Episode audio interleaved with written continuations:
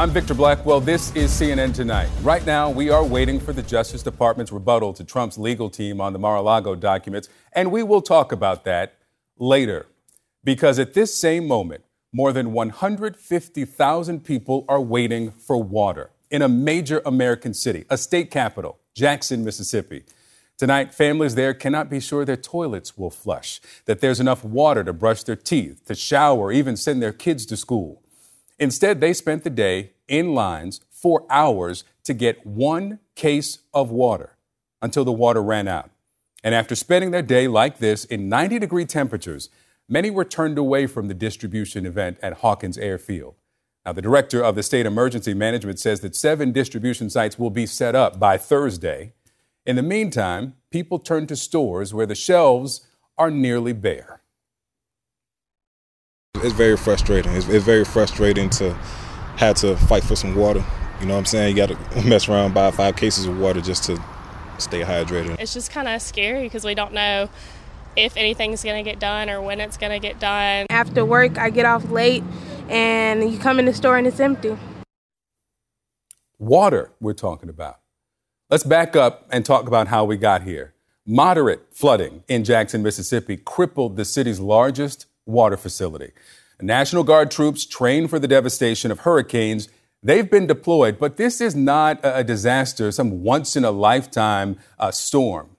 American citizens in 2022 struggling for the most basic human need is the culmination of decades of failure to fix a system that dates back to the 1950s. This failure is so foreseeable that the president mentioned Jackson by name more than a year ago.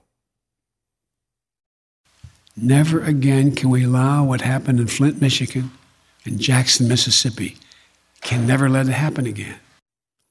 Now, that was part of the celebration for the Senate passage of the Infrastructure Act.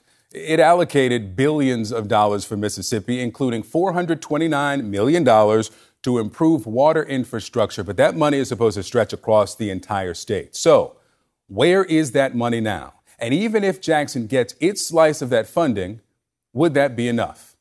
I'm joined now by Jackson City Council member Aaron Banks and Cassandra Welchlin. She's not only a social worker trying to help her neighbors, she's also a mother of three trying to get her family through this crisis. I thank uh, both of you for being with me tonight. And Cassandra, let me start with you and how your family is dealing with this. Uh, thank you, Victor, for having me. Um, so our family um, have today we've been, you know, working to just adjust. Um, our children are out of school, and uh, we've been having to, of course, um, buy water to uh, cook, to brush our teeth, um, to just do the basic necessities um, that we need in order just to keep our family afloat. So today was online Zoom and also feeding our kids um, at home. Um, but the water was, we had low water pressure today. Um, the water was brown when uh, we turned it on this morning. Uh, we've gotten a little bit more pressure um, as the day has gone on. Um, but it's definitely been, of course, an inconvenience, not just uh, for my family, but for families across um, the city of Jackson. We've got a picture that you sent us of the water uh, that comes out of the spigot. This is at your, your bathtub.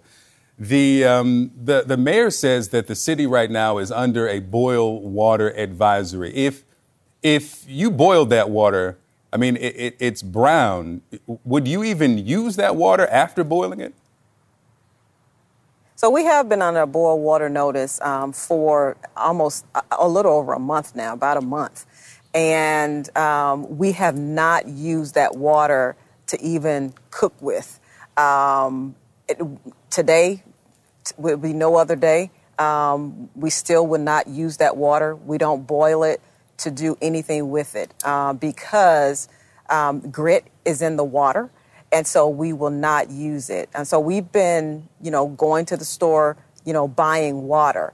Um, and not just my family, but also our organization, the Mississippi Black Women's Roundtable, how we've been serving the community um, and have begun to put our boots on the ground with other partners to be able to serve the community. So no, we will not use that water. And today I had to remind my kids, you know, don't use the water to brush your teeth. You need to get a bottle of water. And so we have bottles of water in their restrooms um, mm. because grit comes out of it. And over the weekend, it was even worse. It was brown, and this is even before, um, you know, the cresting of the reservoir happened. So it's a pretty, it's a real inconvenience, and it is a public safety issue. Um, particularly when you're talking about our children and you're talking about, you know, elders in the community it's a really bad public safety issue um, for not just my family, but for all of our families um, in Jackson, Mississippi. Yeah, beyond consuming it or using it to brush your teeth, I mean, I, I couldn't imagine anybody would want to bathe in, in that water that we saw in the bathtub. Councilman, let me come to you. And no community should have to rely on the water we just showed and not have you know reliable, clean, potable water. But it, I'd be remiss if I didn't point out that this is a majority black city, 82% there in Jackson. Um, tell me what you're seeing and how this is impacting the people uh, that, that you represent. Yeah, uh, first of all, I appreciate it. Look, it is um, very hard to bear. This is not our first time here. Two years ago, February, we had a winter storm where uh, city of Jackson went around four weeks without water. Uh, but however, the South Jackson area, which is the ward that I represent, went six weeks to seven weeks without any water at all. Uh, and since that time, there has not been a month where we have not experienced no flow to low flow in certain areas in South Jackson. And so it's very frustrating. I would say that the citizens here are resilient because all hands step up to the plate as always to help make sure that we're serving our vulnerable communities uh, and that we're able to provide non-potable and potable water when we hit this. So we're used to, uh, you know, the emergency. The sad part about it is, and the sad reality is, this is becoming somewhat of a norm, and we deserve a better quality of life uh, right here in the capital city of Jackson, Mississippi. So what's the plan? Um, I know there was the, a water distribution today. We talked about it, several hundred cases uh, of water. At the end of it, cars had to just make a U turn and leave because there was none left. What are you going to do for the, the people who live there for the next several days or weeks until this is solved?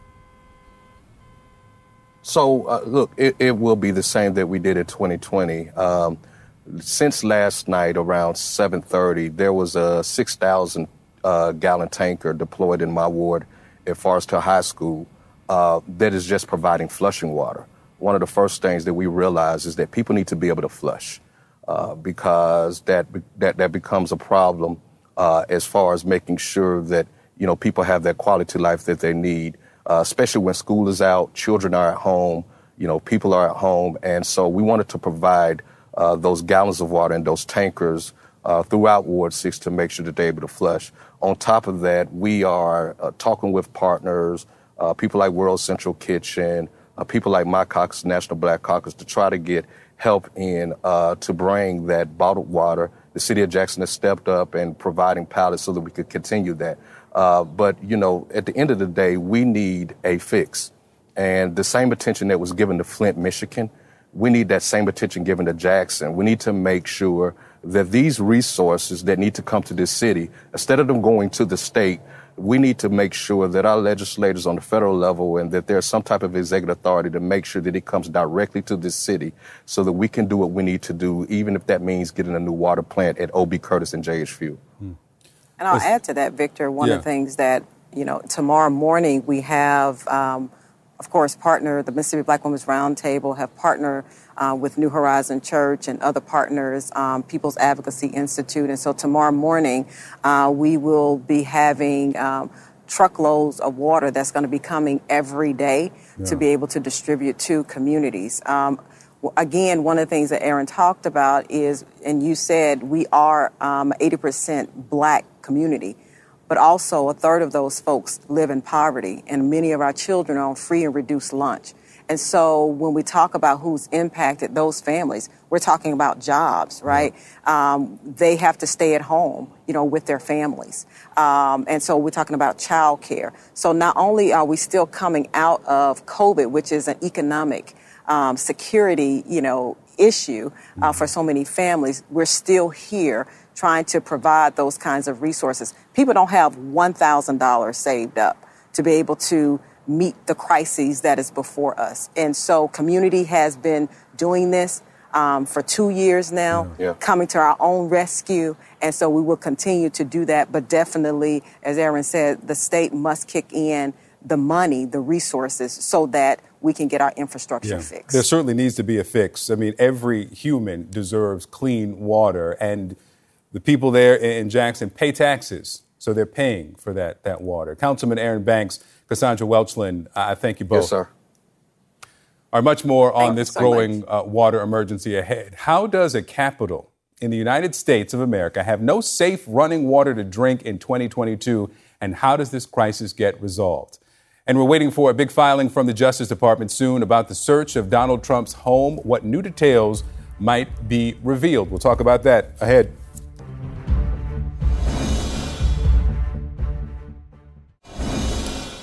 An American city where 150,000 people cannot flush the toilet. It's a disaster too many people in Jackson, Mississippi knew was coming. Two years ago, the city's water failed an EPA inspection. And then last year, the EPA and the city of Jackson agreed to work together to make needed improvements. And still, since February 2021, listen to this people in Jackson have been under some sort of a boil water notice at least four times, according to the city's website. And as recently as last month, city officials found cause for concern about lead and copper in routine water samples from residents' taps. I'm joined now by former Congresswoman Abby Finkenauer and former Special Assistant to George W. Bush, Scott Jennings. And before there was Jackson, there was Flint. CNN's Sara Sidner has covered the struggles there after most of the national media moved on. Uh, thank you all for being here. And Sara, let me start with you because it is unimaginable that we are here again with a major city, and I'm going to say it again, a, a major black city in America that is struggling just to get clean drinking water. That's right. I think it isn't unimaginable, though. Mm. I hmm. think it is probable. And if you look at some of the studies, there was one out of Texas A&M that said, you know, if there is a significant poverty in a place, and if the place happens to be non-white, the likelihood of having water issues goes way up. Oh. And so when you think about that and what has happened here, these are just two examples. There are places in Alabama, in Louisiana, in Texas, uh, where this is happening or something similar to this has been happening. The boil water orders that go on and on and on. And people in the black communities, you know, Flint was one of those major examples that was just so egregious um, that the world stood up and, and listened and they watched what was happening. And they are still dealing with issues. And one of the big issues is, particularly in the black community, they do not trust the water. Yeah. People are still going and getting bottled water because they know that lead can lead to long years of problems in their children, difficulties learning, hyperactivity, all kinds of things. Cancer risk goes up. And so because of that, there is a huge distrust and a warranted one by folks in the black communities, particularly in poor neighborhoods. Mm. Abby, how did we get here with the two of the biggest federal spending bills in U.S. history mm-hmm. have not gotten Jackson where it needs to be?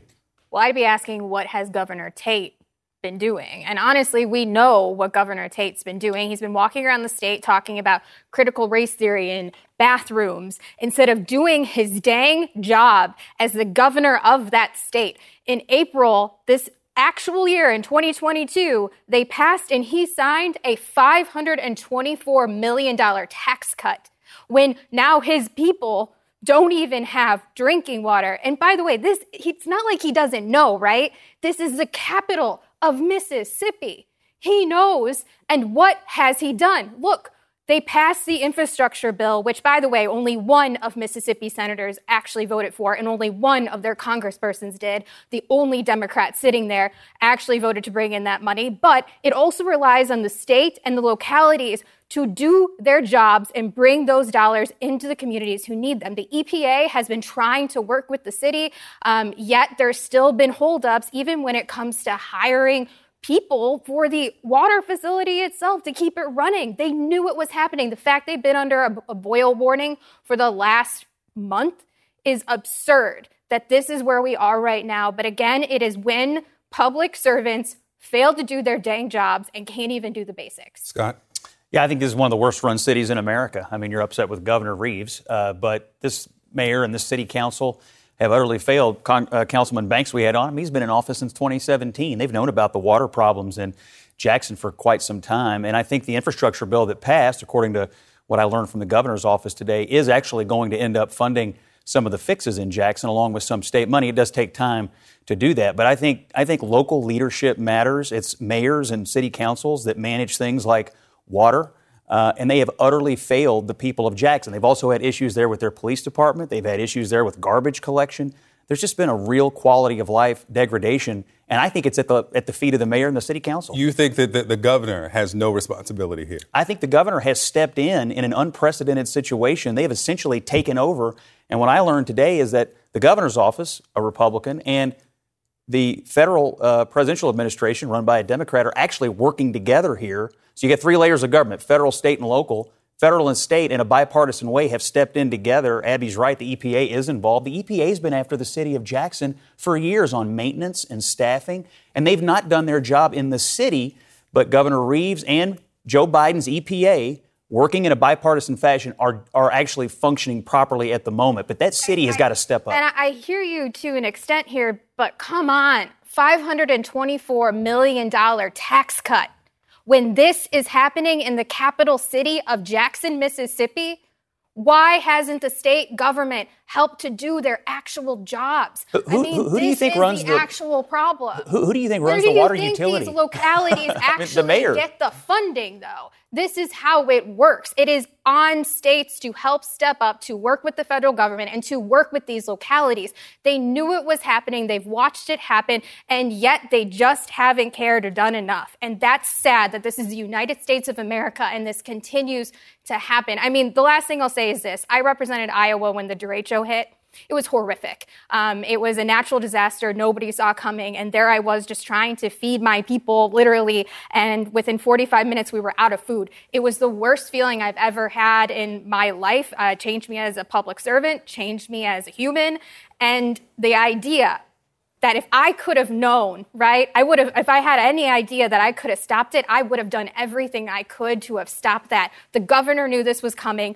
The mayor knew this was coming. And what happened. They didn't do their dang jobs. Scott, let me ask you about this because there was this last minute change to Senate Bill 2822 uh, there in Mississippi um, about how the state would spend COVID relief money uh, on water. It forces Jackson and only Jackson to get state approval before spending money on water and sewer. Uh, also sets a deadline uh, to spend the money or lose it. Why set that for only Jackson. If it's the, the, the mayor's responsibility, mm-hmm. then uh, allow him, give him the resources to, to then do it. Yeah, uh, to be candid with you, I don't know. Not, not familiar with the particulars of the bill. I, I do think the state government, because it's in Jackson, has had a fraught relationship with the local leadership in Jackson. I mean, look, I.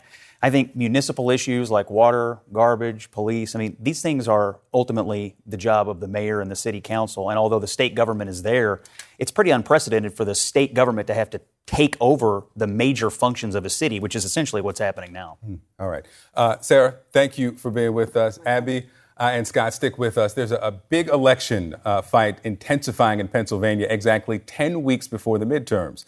Another Trump Biden duel of sorts, both trying to tip the scales in the crucial battleground for their parties. Who will win out this time? That's next.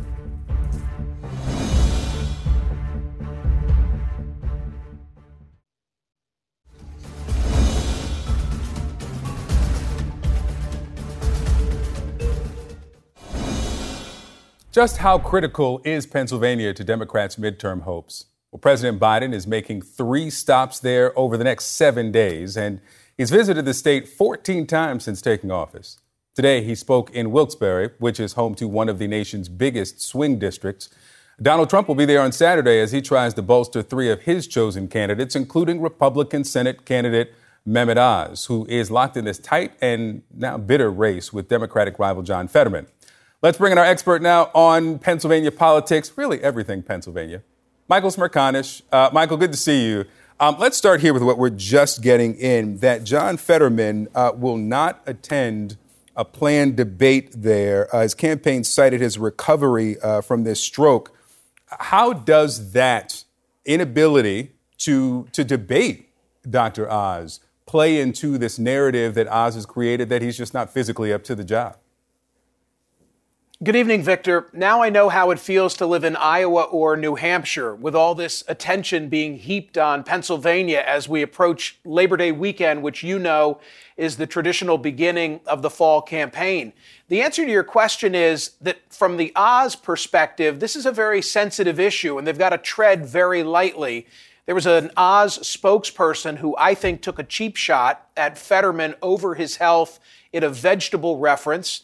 Um, by the same token, I think it's fair to wonder whether Fetterman is 100% or whether he's going to make a full recovery from that stroke that he had three months ago. He's really been shielded from the media thus far. One of the interviews that he did was with closed captioning. He's done two public events. He spoke for about 10 minutes at one of them and four minutes at another. So, you know, people rightfully, I think, want to know how's he doing? But Oz needs to be very careful in how he handles that issue. Hmm. How do you think that uh, the Fetterman campaign is handling this recovery? Look, nobody plans, obviously, for a medical emergency like this. You have to then react to it. But how do you think the campaign is doing? I think that they were not initially forthcoming about exactly what had transpired. That's pretty well documented the media campaign that he's running, both paid media on television and social media, is exceptional. I mean, it's it's really it's really struck a chord with people all across the country. But in the end, I think he's going to have to come out and play. In the end, I don't think he can win the campaign, Fetterman, by simply running an organized social media or paid media campaign. Hmm. Michael, is there any evidence that this um, statement that you just referenced from his campaign that, that said, you know, if if John Fetterman had ever eaten a vegetable in his life, then maybe he wouldn't have had a stroke. That that's costing him in parts of Pennsylvania where otherwise he wouldn't be struggling. Uh, is is this creating some problems for Dr. Oz?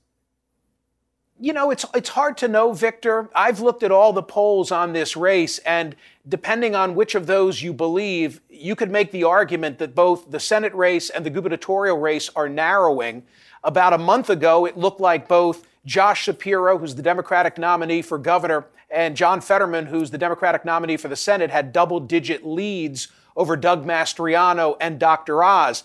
Recently, both Trafalgar and Emerson have come out just in the last 48, 72 hours and have said that the races are really a three to four point race, which is more what I would expect in Pennsylvania, given, as you know, that it's a very purple state. So 10 weeks left to go. That's an eternity. In a year that seemingly is a strong year for Republicans, at least we think so. In Pennsylvania, at least, the Democrats seem to have the edge. What do you make of President Biden's um, three stops in seven days Wilkes-Barre, Pittsburgh, Philadelphia uh, uh, over the next uh, couple of days? I think he's got roots here. As you know, he was born and, and, spent some of his formative years in Scranton. I think Pennsylvania could be the whole ball of wax. I mean, Senate control, 50 50 with the vice president breaking the ties. In this case, it's a Republican, Pat Toomey, who's hanging it up. So, you know, this is potentially the easiest pickup for Democrats to take control of the United States Senate. I also think it's accessible. I mean, to be candid, I think it's accessible from Washington. It's accessible from Rehoboth Beach. So he can probably spend the weekend in Delaware at his beach house and still make it to Pittsburgh for a Labor Day event. All right. Michael Smerconish, again, my go to for anything about Pennsylvania. Good to see you. Thanks, Victor. All right. You too. Texas Governor Greg Abbott has spent or sent rather approximately 9,000 migrants on buses to New York and Washington D.C. since April. And just in tonight, we have new details about how much this political battle is costing the taxpayers in Texas. CNN's Polo Sandoval is here with the brand new reporting.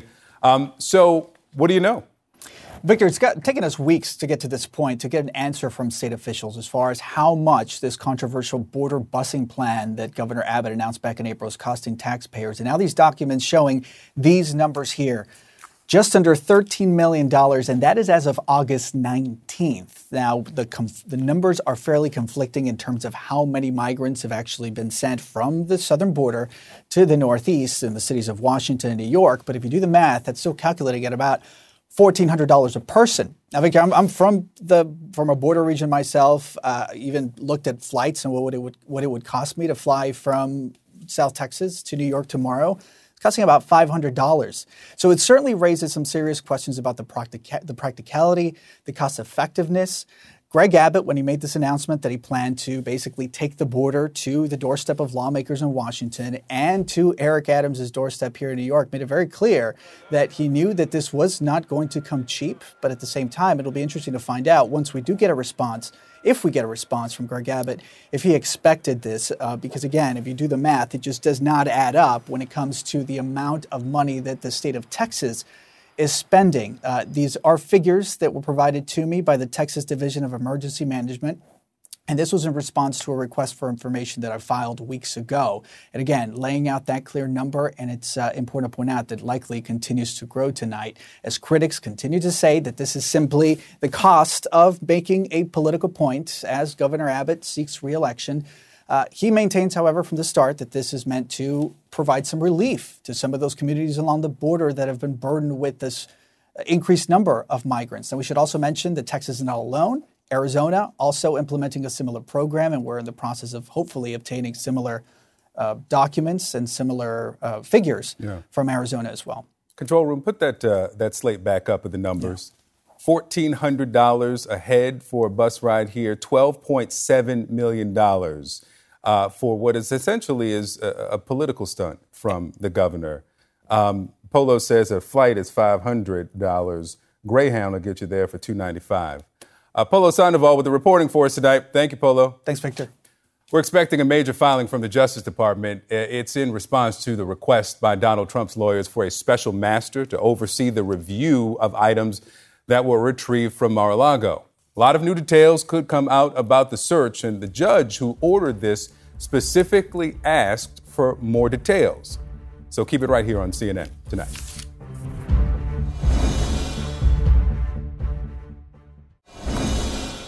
New information about the FBI search of Mar a Lago is about to drop. At any moment, the Justice Department will file its response to the Trump team's request for a special master. That's the third party to oversee evidence collected from the ex president's primary home. Judge Aileen Cannon of the Southern District of Florida set today's deadline, and she has already signaled her, as she called it, preliminary intent to grant this request. But will she? She did grant the DOJ permission to double the size of its brief if needed to, quote, adequately address the legal and factual issues raised by Donald Trump's filings. Let's bring in now former federal prosecutor Shan Wu, Miles Taylor, a former Trump administration Homeland Security official, and Scott Jennings is back with us. Uh, Shan, let me start with you. Um, these legal and factual issues uh, that they say uh, need to be addressed, what's that mean to you on what we should expect to see?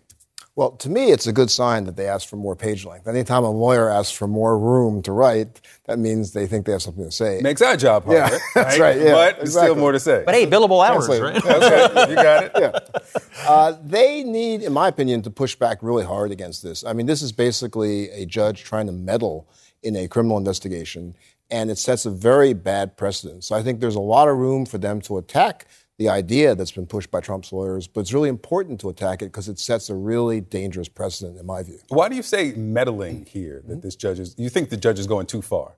Yeah, I, I think she's basically inserting herself into a criminal investigation. So judges typically oversee cases, not investigations. Caveat, grand jury, technically, chief judge, they bring issues to them. This is not a case yet. It's a search warrant. A magistrate approved it. And her taking on the case is really out of line. I mean, I had some hopes when she asked them to flesh it out, explain why it's coming to me. But now she's signaled her intention to grant it, and uh, it's just not appropriate. They don't even use special masters for this type of issue usually. Scott? I, well, first of all, I'm not a lawyer, but I have seen several episodes of Law and Order, CSI, and other shows. So let me just uh, weigh in. I, look, I it strikes me that the Trump team has asked for something here because they think it's good for their defense of this issue. And so, if you're the Department of Justice and you're trying to, and this is a question for you, and you're trying to engender public confidence that you're treating Donald Trump fairly when you're being accused of treating him unfairly, is there a harm in granting this request? I mean, could it? Is there anything about a special master that would harm their ability to do what they want to do here? Oh, there's enormous potential for the harm. So just one hypothetical, right? They already have an FBI team reviewing to say these things may be privileged, so we won't have the investigators look at them.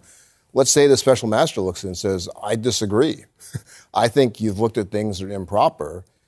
Who's going to resolve that? Well, they got to litigate that. It can drag it on forever. And it sets a precedent for using civil cases to jam up a criminal case, which I think is a real problem. Well, as, as, as another non lawyer at the table, but I stayed at a Holiday Inn Express. third, uh, third. a bunch I'm the minority non-lawyers here. weighing in. And, and, and Shan, I want you to d- dissect my argument and destroy it if you disagree with it. But, but I think at least politically, uh, you know, putting aside the criminal piece politically, I don't think this is great news for Trump. We don't know what's in these documents that are coming out yet tonight, but anytime the Justice Department is getting uh, an opportunity to go back in front of the judge, ask for more page length, talk about this in more detail, uh, it, it's another opportunity for them to show this is a very serious criminal investigation. I mean, Trump's entire defense right now is that this is politicized, and they've got another opportunity in a very disciplined, methodical way to show that this is a real case, which, by the way, is being overseen by an FBI with a director who I worked with during the Trump administration, a director that Donald Trump himself appointed. So I think the Justice Department has got more opportunities here, while it may not be what they want, to at least go out there and say what they are doing in a very defensible way that looks apolitical rather than what Trump is trying to say it is. Scott, let me borrow your question. I'm going to bring it over here to a, a national security context. Um, uh, uh, the appointment of a special master could create some delay. Um, in the context of national security, does that potentially offer some harm if this is stretched out over days, weeks, months, as they're looking through these documents, determining what the, the FBI, what the DOJ can look at?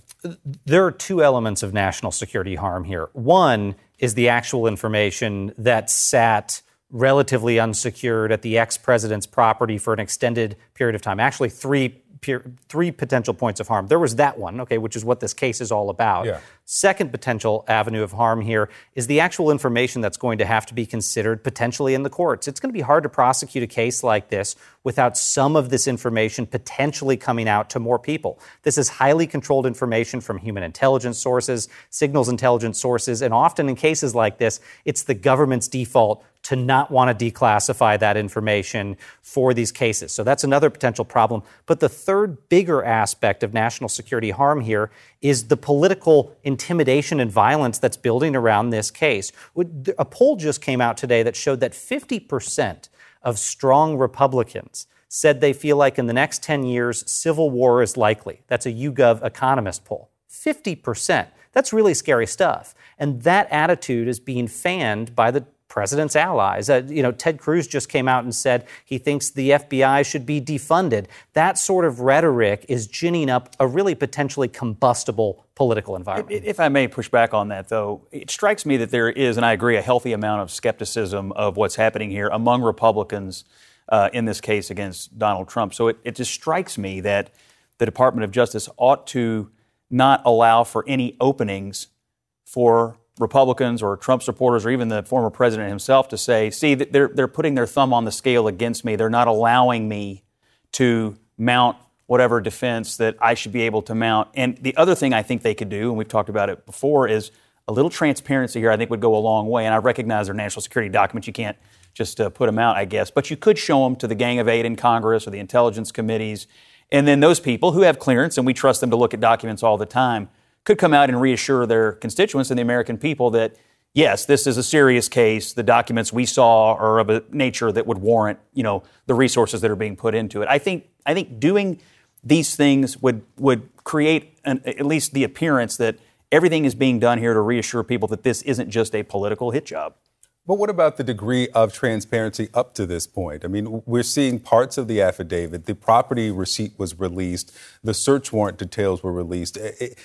In many ways, th- this is unprecedented transparency. Well, we don't know what's in the documents. I mean, we've had anonymous. But you're not supposed to know because they're top secret. I, I understand, but I'm just I'm just telling you the political reality of what okay. the average Republican would say is there's a reason that they're we, they're not telling us what's in there because whatever, fill and, in the blank. I, I, I like to parry and joust with Scott Jennings. It's one of my favorite things to disagree with him. yeah. But sadly, I, I have to agree with him on this. I, I think the Why are justice. you sad? I, this should be a happy moment I for you, just love Miles. to hate you, You can come. You can come back to the Republicans anytime right. you feel like it. inviting me across the table. Uh, but but I will agree with Scott here, which is that look, the Justice Department's default is probably no, they don't want a special master. They think their judgment is right about what documents they need to use and not. However, I think there is a silver lining here for the Justice Department to say, look. We don't want a special master, but if you do it, you know, here's some some parameters you could prescribe around it, and it will look like DOJ is saying, we got nothing to hide here. This is a political, yeah, let someone neutral come in to decide which document should be in it without it. And, and I trust that that process will be operated in a very fair and transparent manner. All right, we got a, a little over two hours until this deadline for the filing to come in. Everybody stick around. We've got more to talk about right after this.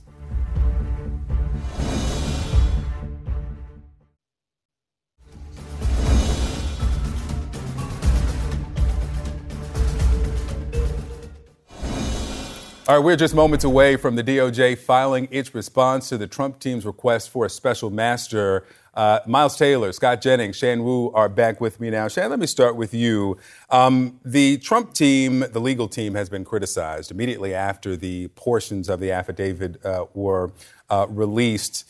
People close to him said he's got to beef up this legal team. He has now done that with Chris Kise, former Florida Solicitor General. Um, but really, it doesn't matter who's on the team if your client isn't being honest with you or if they're not listening to your advice. That's exactly right. I mean, from all reports, he's got to be a very nightmarish kind of client to have. I mean, Evan Corcoran, former federal prosecutor, former colleague of mine, I have great respect for him. Uh, I think they're in a very tough spot, particularly with having represented to DOJ that, hey, nothing more here. And then it turns out that there is more there. They either have to disavow their client, saying they're misled, which they really don't want to do as lawyers, or they're going to be questioned themselves as to whether they were complicit. That's really an impossible situation to be in, and really they should be withdrawing at this point. Um, and like you said, it doesn't matter what lawyer you have, if the client won't listen to you, you're not going to do anything with it. Chris Kise, uh, former Florida Solicitor General, won four cases before the U.S. Supreme Court. He's got close ties to uh, Florida Governor DeSantis, served on his transition team. What's this mean to you? Well, two things you want to have in life that are good: a good barber and a good lawyer, and you want to listen to them both. I don't need the, I don't need the barber as much. uh, but uh, in this case, I think they clearly upgraded uh, Yeah. on their legal team. So if you're uh, somebody who thinks that Donald Trump needs better legal advice and ought to listen to it, this sounds like a, uh, a positive development for him. But but he has been known as a bit of a venue shopper. You know, whether it's law, politics, uh, whatever. You know, he's he's always looking for someone to agree with his instincts. So well, I guess we'll see we'll see how this person does.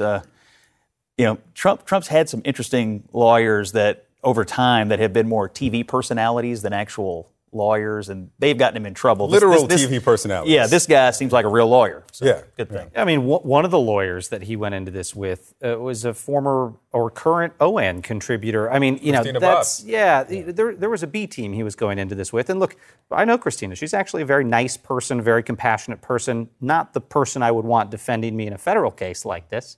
Um, but but I go back to what Shan just said about uh, the client himself. Let's look at what the client just did in the past 24 hours, even by Trump's standards. He went on one of the most off the rails social media benders we've seen the ex president do in a long time, maybe ever. I think we have it. Yeah, here, here it is.